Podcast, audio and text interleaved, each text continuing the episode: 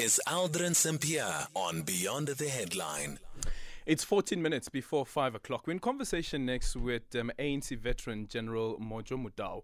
With a few days to go before the ANC's elective conference, we ask what will it take for the ANC to deal with internal dissent and how should the party use the upcoming conference to unite its members? Many argue that divisions and tensions began to appear within the ANC leading up to the party's 2007 national conference, and since then, tensions between factions have increased and the party has failed to unite its members.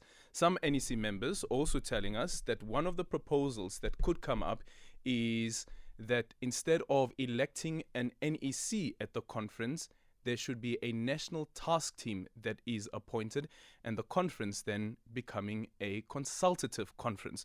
Is this the right approach? If you remember back in 2020, um, the where there were ANC veterans, including General Mojo Motau, who had penned a letter that was delivered to the ANC NWC, also arguing that the ANC NEC at that time already said that they said that the ANC NEC must be disbanded. Of course, there was protest against that, especially from members of the ANC, including the chairperson of the ANC, Gwede Mantashe. But clearly now, that conversation seems to have been resuscitated. General Mojo Motau now joining us on the line. General Motau, good afternoon, and thank you so much for making time for us. Good, good afternoon, everyone and your listeners. General Motau, what do you make of what you and um, some other stalwarts had argued um, for the disbandment of the ANC NEC back in 2020, almost finding resonance once again as the party heads to its elective conference? Uh, Alwyn, let, let me start by slightly make a correction. In 2020, we were asked by the ANC officials to develop a document on the issues we were raising to them about the ANC losing support of our people on the ground. And we told them that they were not going to win the, the local government elections. And the comrades who came then, who came then to develop that document, which we call the ANC turnaround strategy 2025, were actually cadres of the ANC, not necessarily veterans of the ANC.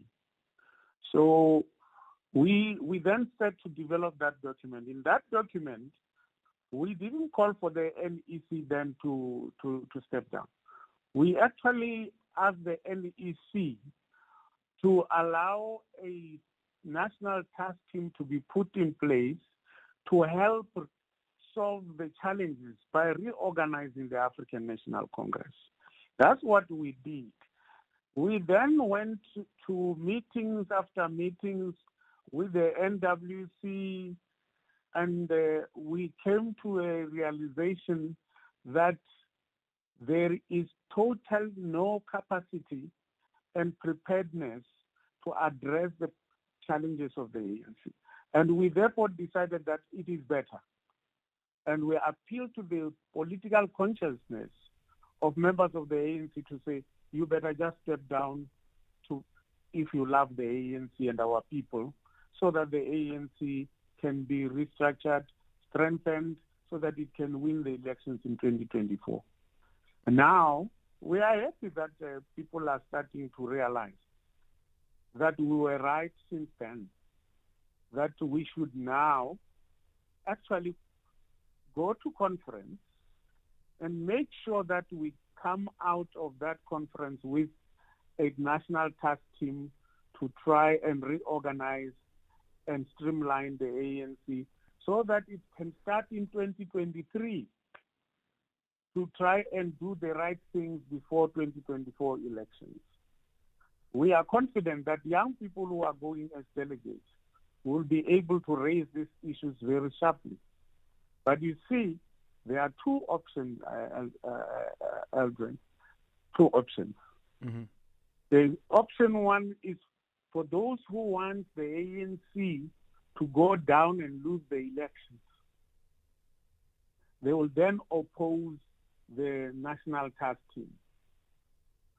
But those who love the ANC to be stronger and go and win the elections in 2024 will support the entity. So there are two. They, there can only be 2 Mm-hmm. two positions in that conference. But, but what would that en- that entity um, look like, or would it still be working alongside an NEC? No, definitely the term of the uh, NEC is, is, is ending on the 16th. Uh, so there will be no NEC. I think this will make things easier because at that time people were feeling that some people want to take their position, want to remove them from power. Because nowadays it is no longer about service to the people. It is about positions in the ANC and ultimately in government. This is where the problem lies. Now we hope that at the point where we are going to have conference uh, deciding on issues, then the issue of the entity will then come up and the people will then be able to engage it free from fear of being displaced from their positions because they'll be off positions by then. Mm-hmm. But then heading into the future, considering that there's an election as well, and um, the ANC's national conferences normally are the are the, uh, the, the the the structure of the ANC National Conference and um, the resolutions that are taken at the ANC National Conference as well also informs what would be in the manifesto of the party. Um, how would that then play out? So, I, I, I, I want to say this very emphatically. The African National Congress at this present moment, it is supposed to be worried about its survival, not worried about the manifesto. Our people are not going to be interested in that manifesto. The African National Congress has got a document which we place in front of them, the ANC Turnaround Strategy 2025. That document spells out clearly what should be done for the ANC to survive, what policies the ANC should pursue in order for it to survive. And those policies are not a thumbs These policies have been policies of the ANC throughout. That is what the ANC has promised the African, parti- uh, uh, African people, particularly, and the black people in general, that when we talk about freedom, this is what you should expect.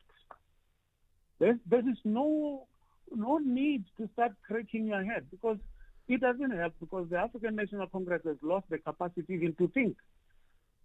It it, it always refers Mm. to consultants to write its policies. The ANC is no longer an organization which thinks for itself. So we need to restructure and streamline the ANC so that it must have the capacity and it must start being able to think for itself like it used to, to, to do. The confusion is about policies which we don't know where they come from. Because policies have got a, a, a track from where they originated and how they developed.